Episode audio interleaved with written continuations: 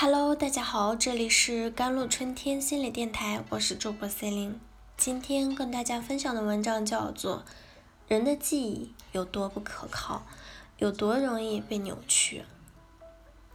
明明是哥哥丢下弟弟，导致弟弟被绑架囚禁三天，哥哥却对弟弟大发脾气，都是你，才让我在那种破地方关了三天，我恨你，别出现在我面前。如果只看上面这段话写的故事，肯定有人觉得不可思议，还能这样？甚至有人会怀疑，这孩子为了逃避责罚，可真是什么都做得出来啊！然而，金秘书为什么那样中？李晨演的故事就是这样。我这几天就看了这部剧，真是一口糖一口玻璃渣，一会儿对着李英俊和金微笑。的甜蜜互动，咧嘴笑，一会儿又被剧中的李英俊说不出口的童年阴影扎心。随着剧情的发展，男主角小时候的故事也浮出了水面。小时候的李英俊并不被哥哥喜欢。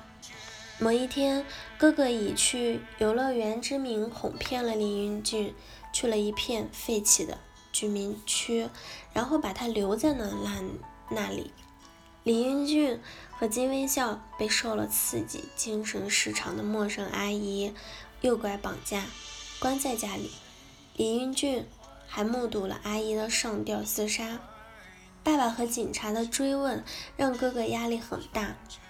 两人被解救出来之后，哥哥看着躺在医院的李英俊，十分的害怕。等李英俊出院后，哥哥穿着李英俊的衣服，坐在弟弟的。他的床上被坚持认为自己才是被绑架的那个，这样的故事在现实中是真的会发生吗？还是只是影视作品的表现手法？心理学家说，这种错误的记忆可能还真的会有。心理学中提到了对虚假的记忆或者说错误记忆的研究，就一定会提到伊丽莎白·洛夫斯特。他的研究团队告诉我们，人的记忆有多不靠谱。没什么差别的一群人看同一段的电影中的交通故事，然后估算交通故事涉及到的汽车的速度。只不过一部分人被问的问题是，当两辆车狠狠撞上对方时，他们的速度大概有多快？而另一部分人被问的问题是，当两辆车擦碰到对方时，他们的速度大概有多快？仅仅是不同的询问方式，就让前者的回答比后者的回答快了十英里每小时。一周后，研究者又问了这些参与者：“你们看到碎玻璃了吗？”听到狠狠撞上问题的参与者中有三分之一的人认为自己看到了碎玻璃，而另一组的参与者中只有百分之十四。然而，更有趣的事实是，电影中根本没有出现过碎玻璃。洛夫特斯还发现，警察不同的问话方式会影响证人的证词，而且多次问话后，同一位证人的证词甚至会前后矛盾。这就有可能是在重复的询问下，证人的记忆发生了重构，产生了虚假的记忆。然而，有虚假记忆的人并不是骗子。警察和法官也并不能因此告这些假证人。欺骗是指在双方平等及信实共享的情况下，以虚假的言行掩盖事实真相，并故意施诈使人上当。而拥有虚假记忆的人并不是故意骗人的，他们对自己的虚假记忆可是深信不疑。一方面，创伤可能带来虚假记忆；另一方面，痛苦又让这记忆挥之不去。在《金秘书》这部剧中，哥哥李晨演也不是骗子，他只是有一段虚假的记忆。这一段虚假记忆不像前文中提到的誓言那样被研究者故意的植入的，而是创伤带来的。